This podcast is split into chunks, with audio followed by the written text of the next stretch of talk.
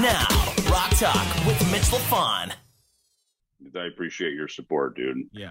That was a bunch of fucking bullshit, and glad it's passed, you know? Yeah, and you're doing the right thing by addressing it, because the more you run from it, the more people dog you, and the more you just say, listen, like you did with Eddie Trunk, you just went, this is what it was.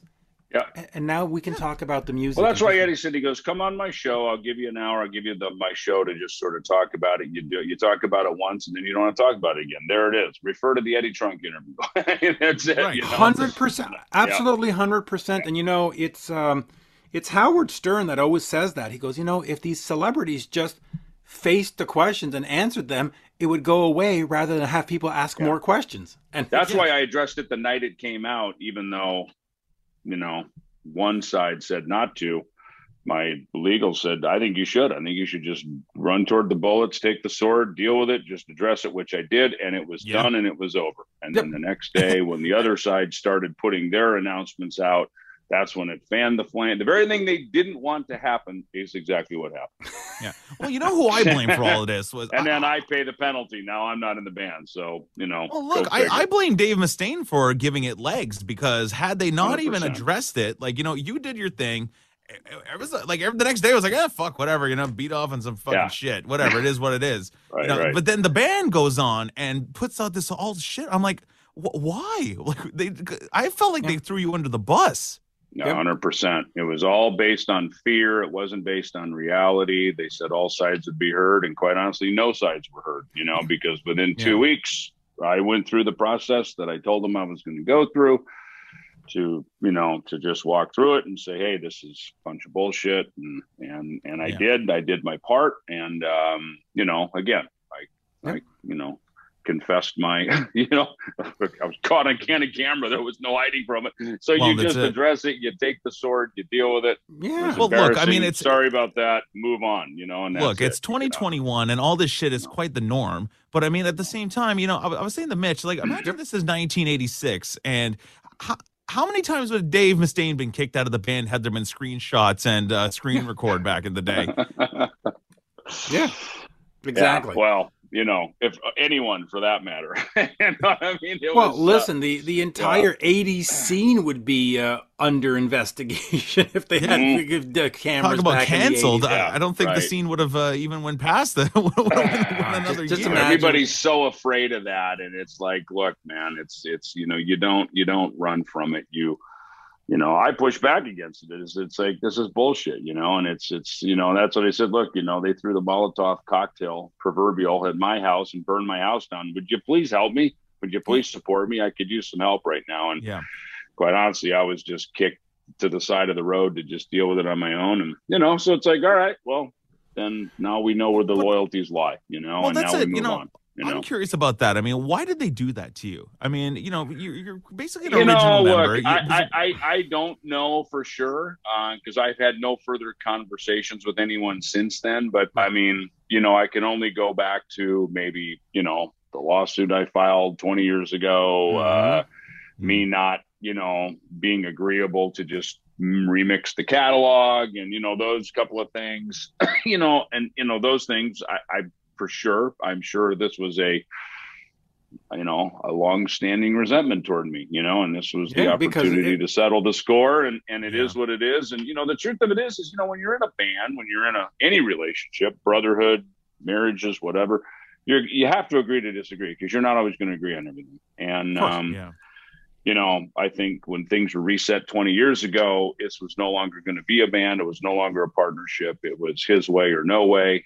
That was very clear. That's why I wasn't in the band 20 years ago. You know, when this happened, it was, this is the way we're doing it. There is no negotiation. It's my way or the highway. And so you like Mustaine's employee in a way? And he just basically said, sorry, you're fired. The last 10 years I was an employee, and you know, it's funny to say that I was fired. I mean, I hadn't picked up a paycheck from Megadeth since September 2020 when we did the photo shoot for the album. So to say I was fired, I think is a bit, you know, dramatic.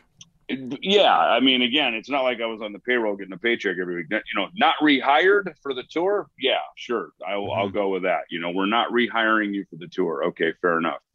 But you know, yeah, right. I wasn't getting a weekly paycheck, you know, from the group. I mean, when we worked, mm-hmm. I got paid. When we didn't, I didn't. And then hence why I did a coffee company and a record company and all the other things to, you know, fill in the blanks and support myself and build up, you know, mm-hmm. my own, you know, legacy for my family and to have things like that. And if so, yeah. I certainly, those things I think were, I think, supported by management. I think they saw that, you know, if I wasn't going to be, you know, you can't expect. They read between the lines. You can't expect for someone to be beholden to a company when you're not getting paid by that company in the off time, you know? So, yeah. But I think, you know, I don't think Dave liked it, you know, but it's like, hey, you know, royalties by loyalties, man. You know, when you're all in and you're getting paid for everything, then, hey, you know, look, for the first 20 years of the band, I never did anything. I wrote a book, you know, and I co-wrote one song in the Flotsam and Jetsam record. I didn't do anything because when you're all in, you're all in. But, you know, when the group disbanded, and it disbanded in 2002, it was not a hiatus. It was not taking time off. It was very clearly a disbanding. And when that happened, look, we were all left to our own, you know, and yeah. That's when we, you know, and it's that way to this day. So, you know, it's kind of everybody fends for themselves. So, you know, when I came back 10 years ago, look, I was glad to be there, agreeable to be there, happy to be there for the fans, to play the songs, to be part of the legacy and clearly I put another 10 years of gas in the tank, you know, right, yeah. So it was a good thing. And that was always my attitude, you know, do it for the love of the music, the love of just being there for all of it. And I was looking forward to that continuing, obviously. You know, I guess they didn't. That's not where they. That's not what they want now. So I'm going to say a couple of things on this. First of all, we are here to talk about the Lucid, so we're going to get to that in just one second. But that to me was the greatest reveal in the business. That a lot of the band members that I know that are friends, you know, that are the replacement players and stuff, they go, well, after the tour ends, we're furloughed. And I was like, what do you mean you're furloughed? You're not on contract. You're not on. No. They go, no, We're laid off until the next tour. And I'm like, really?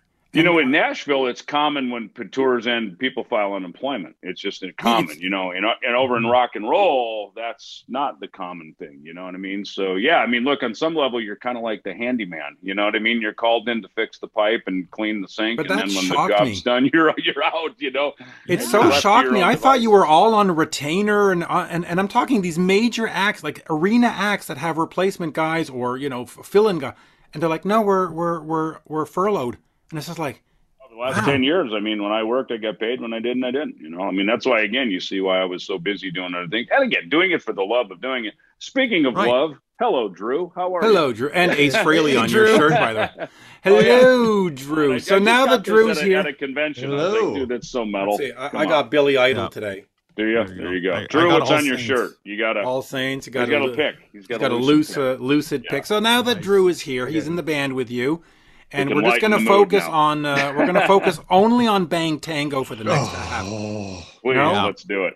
I got stories. I do got stories. I was just talking to Mark Knight the other day, actually. I still talk to all those guys. And we'll talk about Beautiful Creatures and how everybody in that band was 25 when it launched. Yeah, exactly. So Joe was 14 when he was in Bang Tango.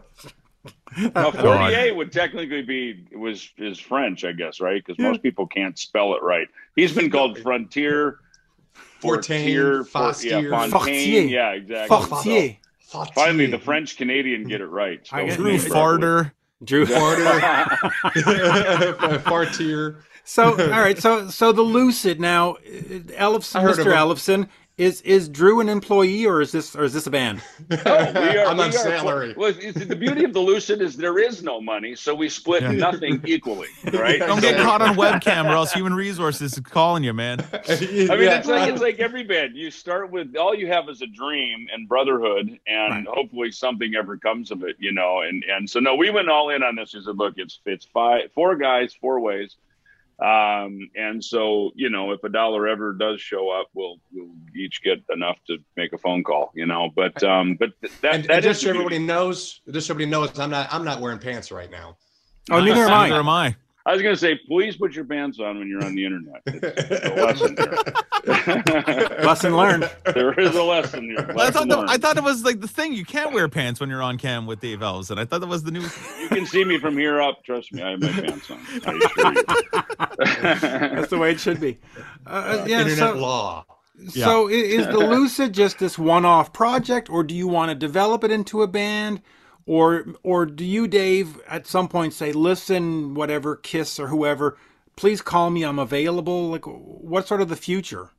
You know, both. I mean, look, I am available. And I think that was why I guess a couple of things. First of all, we did the record.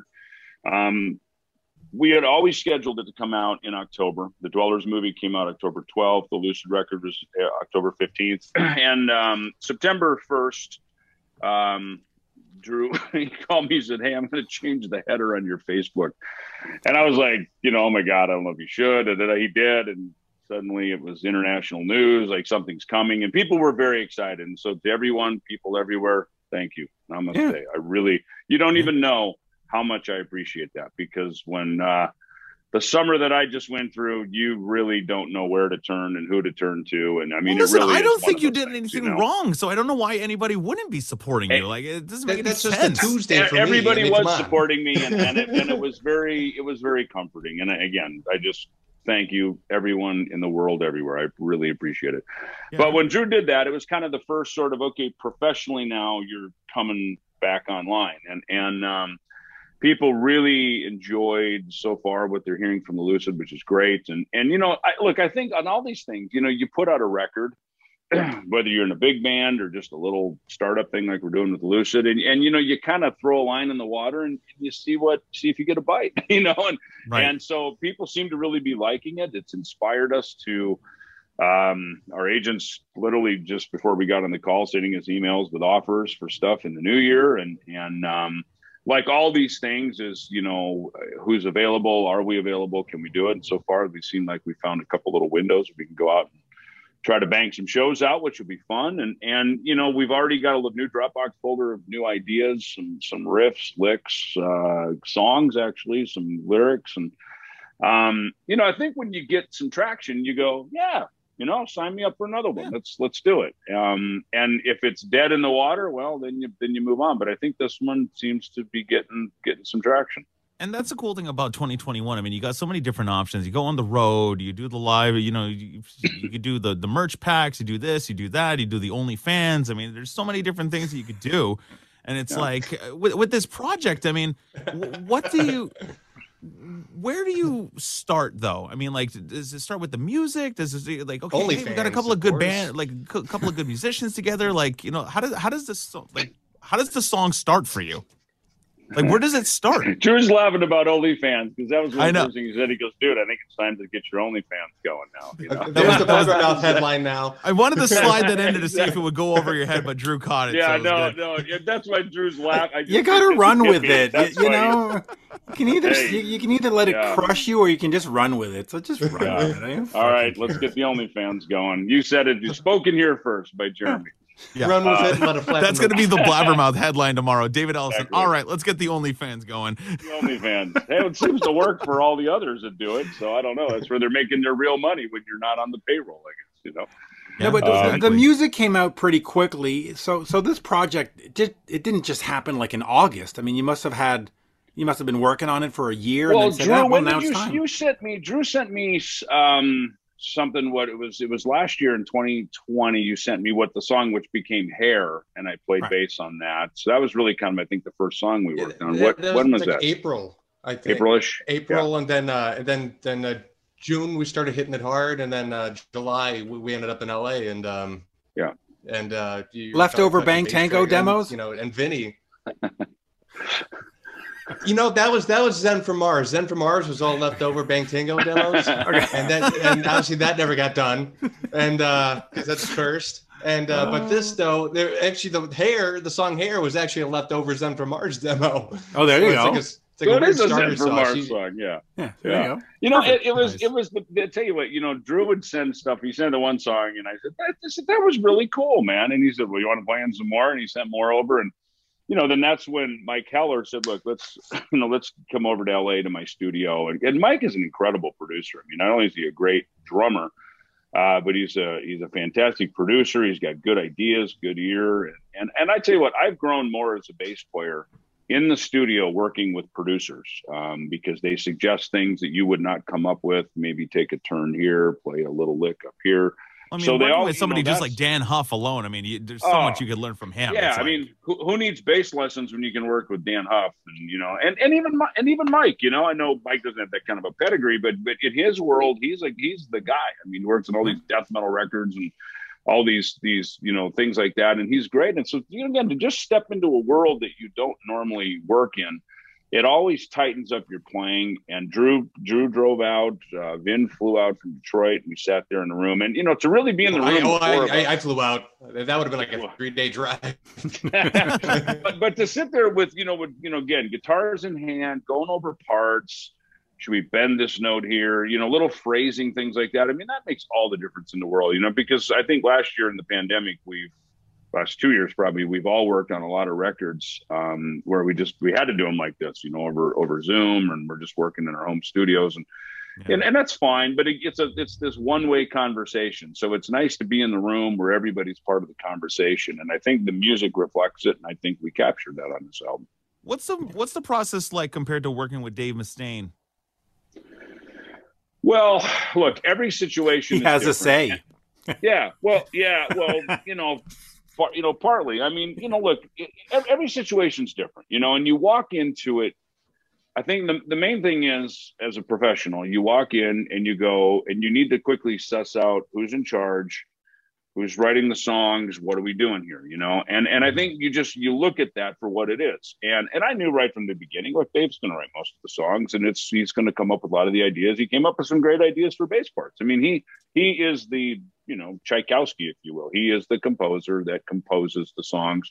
And when he comes up with a part, you know, you can make suggestions, but usually just do it his way. And that is what that setting is over there. This setting over here, very different. You know, Drew and Mike were mostly framed the tunes out. They had the framework of them pretty much done.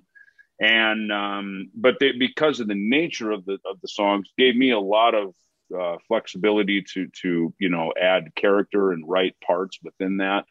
And of course, every part that's added, kind of like cooking, when you add a part, you know, a little pepper means a little more salt, means a little more pepper, a little more salt. You know what I mean? So everything kind of changes the flavor. And so where things start to go, then Vin started writing lyrics and putting his melodies down.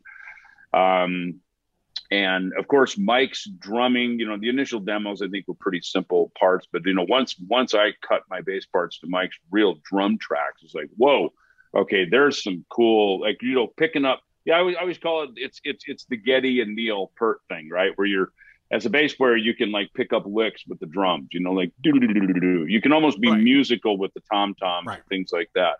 So, you know, everybody adding their fill, or yeah, exactly. Everybody adding their part changes where it went from the original kind of simple demo of the idea.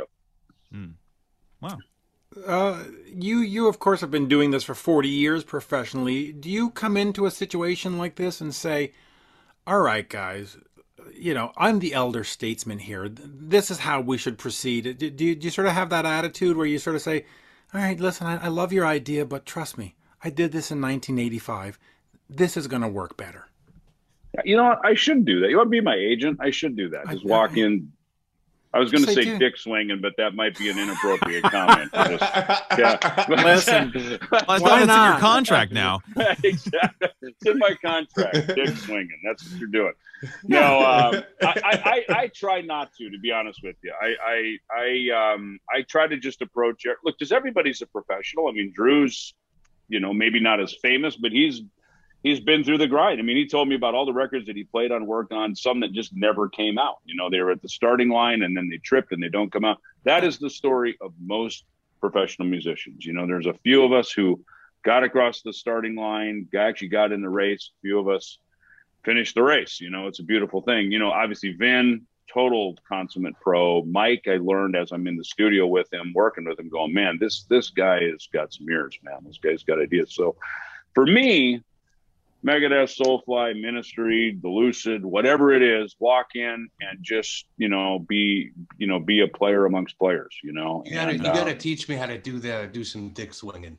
Yeah, Drew, not as famous, but just leak some dick pics and we'll get you sorted. I got pics. He's halfway there. Dude, that'd be a really good all merch. I gotta do is stand up. That's a good merch idea right there. Put your dick on some pics and you get some dick pics. Like an actual dick, like my actual actual shot of it. You could put it in the frame back there that says the big four. I don't think the big pic's that small. No, but Dave, I want to ask you this, just back to serious for a second. A lot of bands there's a lot of musicians that are failed musicians. They tried and they ended up playing the bowling alley, and that's it. How did you get to that next level? What was it? Are you just that good of a bass player? Was it luck? Was it a friend? Were the songs that Dave wrote that good? Like, how did you get to be here 40 years later? Because this industry eats its young. It sure does. It eats its old too. It eats everybody. That's a great question, and it's all of it. I mean, look, first of all, if you're in the room, we already know you can play. I tell lots of weekend warrior guys, I tell that. I said, listen, you don't need to keep overselling your stuff. You're in the room. You're here on the stage. We know you can play. You don't need to impress us with your chops. We wouldn't have called you if we didn't think you could play. So let's just get that out of the way. Turn your volume down, shut up, don't play when I'm talking. You know what I mean? Like, be a respectful professional. From there, it's a matter of, and from there, it's a matter of like, okay, are we vibing? Are we grooving on this? And again, sometimes it's a matter of being able to take direction. Hey, listen, this is what I want. This is how I want it played. Play that, I always said with Megadeth, I can pretty much do Dave Mustaine on demand, whatever he needed, I could play, you know what I mean? And that didn't just happen. That was we were in the room when we started the band together. I was there when the initial riffs of,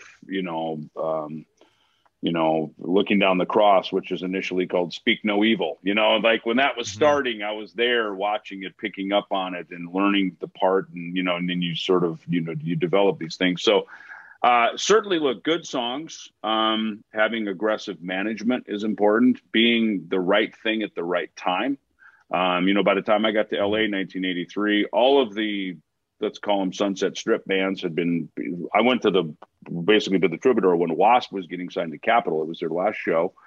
I think that was the night I met James and Lars, actually. I think they were there at the show, ironically. And that was probably June or July of 83. And that was kind of the end of it. Armored Saint, Rat, Motley, that whole scene had moved through. Obviously, Metallica was the big, hero of the next thing, and behind it, Slayer, Anthrax, and Megadeth, and and everything else. What was your first impression of James and Lars when you met him? They were totally cool. Lars was chatty. He could tell he did the most of the talking. James didn't say a lot, but they were very cool, man. Mm. I didn't know what to make him, because the only I'd heard of him was conversations of Dave talking about them and being in the band with them, But I certainly loved No Life to Leather. Them? He was a little bitter at that point, I would think. Again, he had his side of it, of course, So yeah, and it's just kind of it's one of these things, if you're my friend, you'll hate all my enemies and you'll love all my friends too. Which side do you pick with that, but those guys have been nothing but great, and I've become good friends with them, and as with all of the big four. So I got over long ago, like, hey, this loyalty of, if I'm going to be in Megadeth, I have to hate Metallica somehow. It's like, what a bunch of bullshit. I fucking love Metallica. I did Low Light to Leather. Funny, Ron McGovney, that was my Metallica bass player. You know what I mean? So I've always said mechanics, when we cut it for Killing Is My Business, I did the Ron McGovney bass line. That to me was kind of my first impression of them. But, look, so I landed there in 83. It was the right place at the right time. My gut kind of told me that when I was 16 years old, living back in Minnesota. So for me, I realized I'm put on the planet to be a bass player, be a professional, do this. This was a sort of God-given talent and path, and I just tried to listen to it. It's even today, 56 years of age, I wake up and what song can we play when we're done here? I'm going to be working on a tune. Me and Drew are ripping ideas in and out of the Dropbox now. So this is what you do. You know, this is why you're a part of why you're on the planet. Yeah. But a lot of it too is, you know, back to your questioner, Mitch, is knowing when to speak, knowing when to shut up. And mm-hmm. how important is it, you know, and, you know, being part of a team, you know, because the team wins the game, not the star quarterback, you know, I mean, Brady's amazing, but he's got to have someone to throw the ball to, and there's got to be a defensive line to, you know, to protect. So it's a team of people that make it happen. And, you know, I guess it's why I chose the bass, because that's kind of a team role inside the band. But everybody in the band has their role. Kind of stay in your lane, do your thing, pick your battles, and, you know, try to stay out of the drama. And, you know, just remember why you're there. You know, it's that love of getting on stage playing. It's the love of writing songs. It's the love of making a great song, writing a great song record. And try to just focus on that. You know, one of the things I learned when I first moved to LA is playing music. Suddenly, when you're starting a band and everything else that goes with it, playing music is like the smallest part of being in a band, because it's promotion. It's you know, me and Dave, we were fucking homeless in the beginning. We were so poor, you know what I mean? So you've got, how do we get a roof over our head?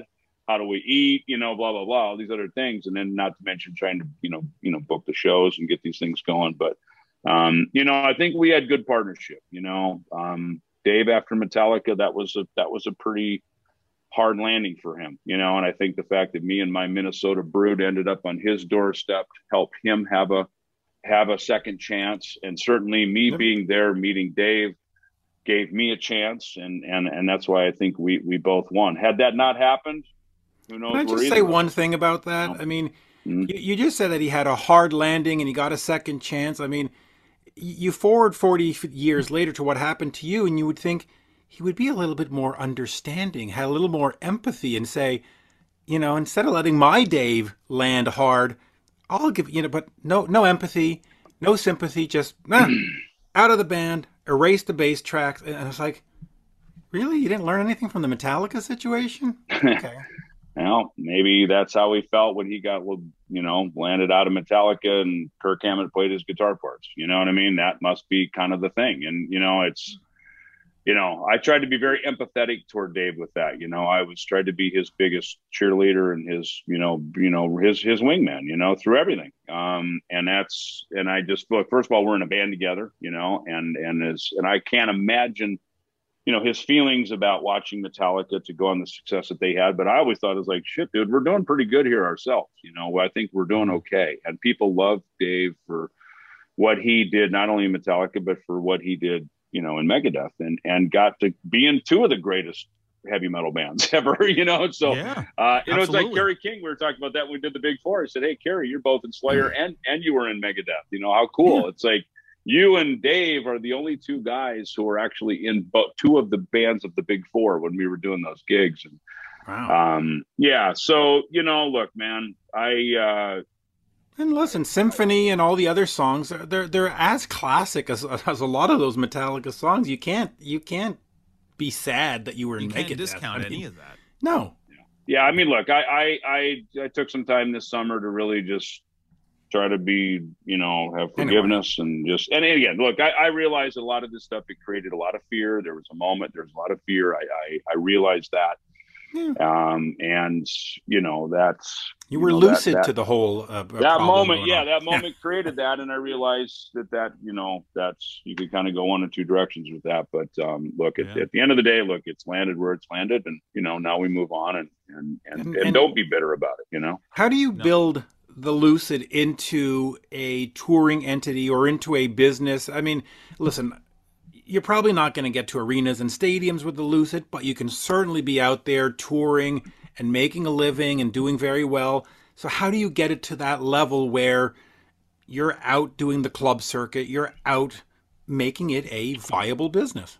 Well, I said I wasn't going to go out in a van, and Vin said, yeah, but we're going to have suits on. We're going to wear suits. And I went, okay, now that you mentioned suits, we can be in the van, you know.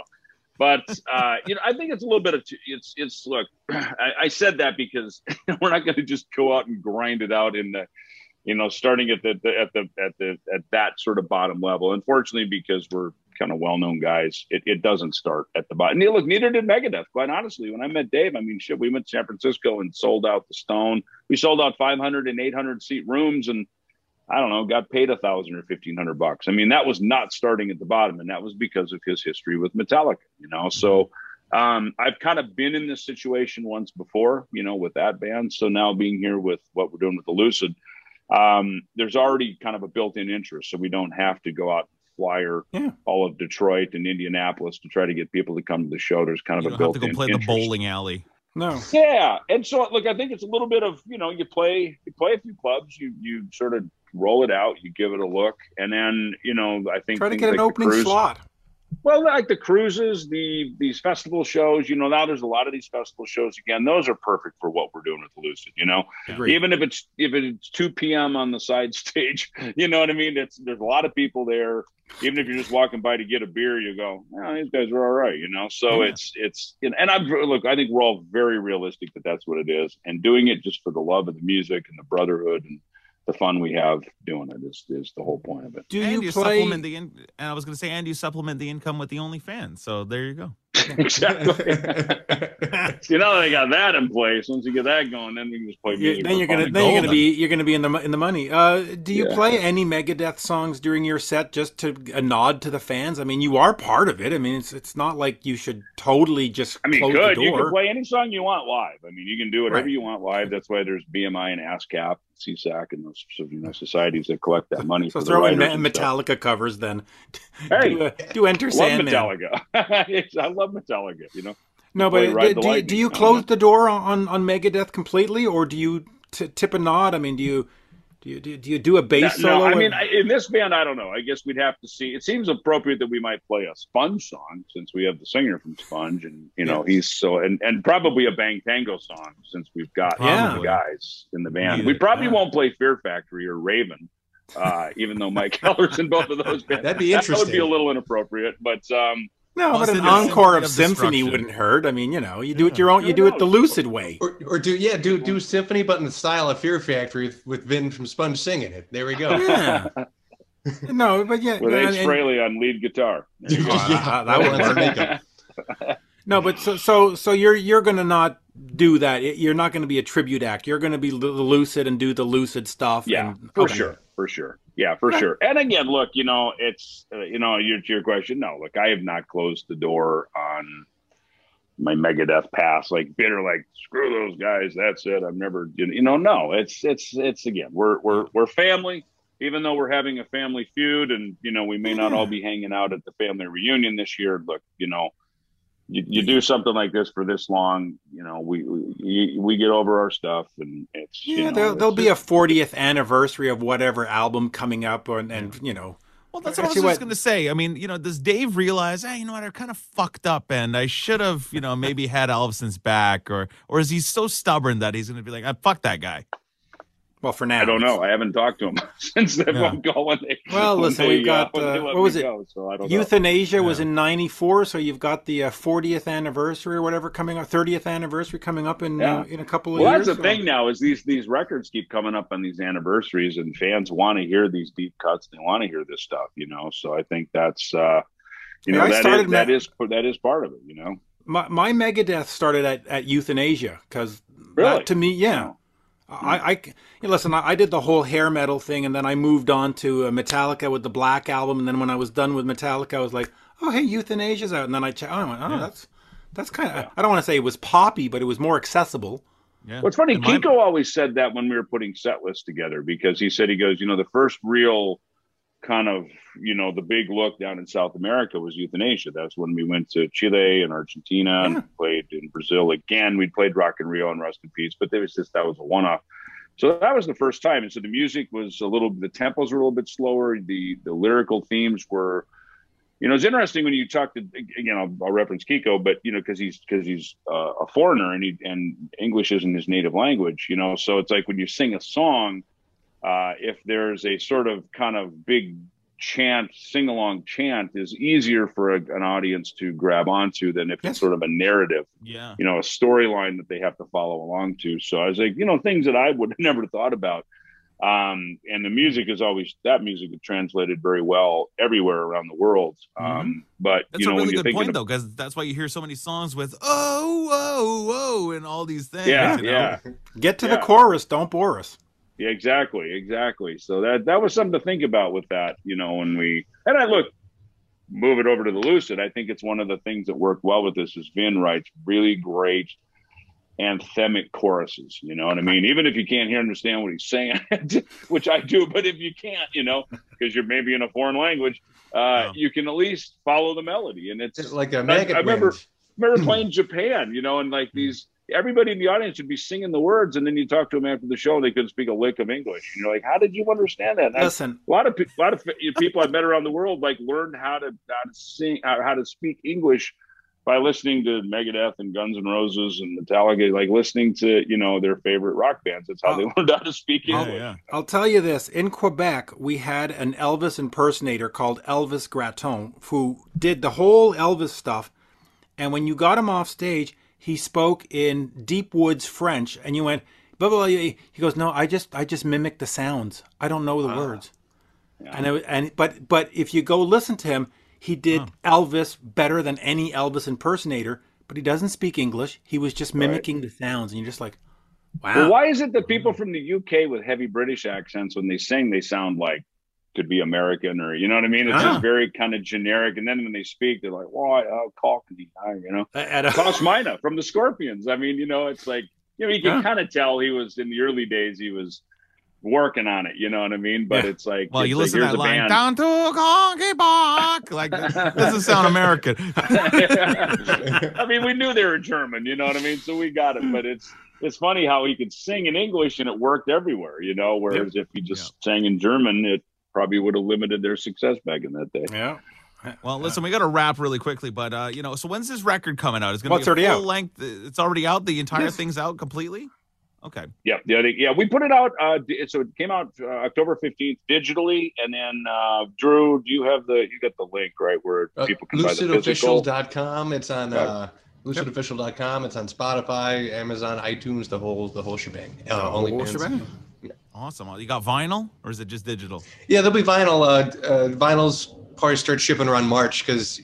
Cool. You know, manufacturing and all that. Plenty of time to put us in the liner notes then. That's great. If you really want to make some money, somebody please start up a new vinyl factory, because vinyl, like, I don't care who you are, vinyl's like 6 months out. If you get your OnlyFans, put up your vinyl. By the way, you know who they're blaming for that right now? This is a true story. They are currently blaming Adele for this because there is so much demand for her album that all the vinyl stores or vinyl manufacturers said, yeah, we're going to fucking press those. Well, it was Adele and Ed Sheeran. Ed Sheeran's new album just came out last year. Well, you know what? When Dystopia came out in 2016, the record was #2 in Canada only because Adele was in the way. So Adele's always in the way of progress. She's always at number one. Adele has a song called Someone Like You, and there's that other band I was in that has a song called Someone Like You. Connection? Coincidence? I don't know. Well, I will say this about Adele. She definitely got a cred in my book, because when we were at the Grammys that year in 2017, they were doing a tribute to somebody who had passed. Was it George Michael?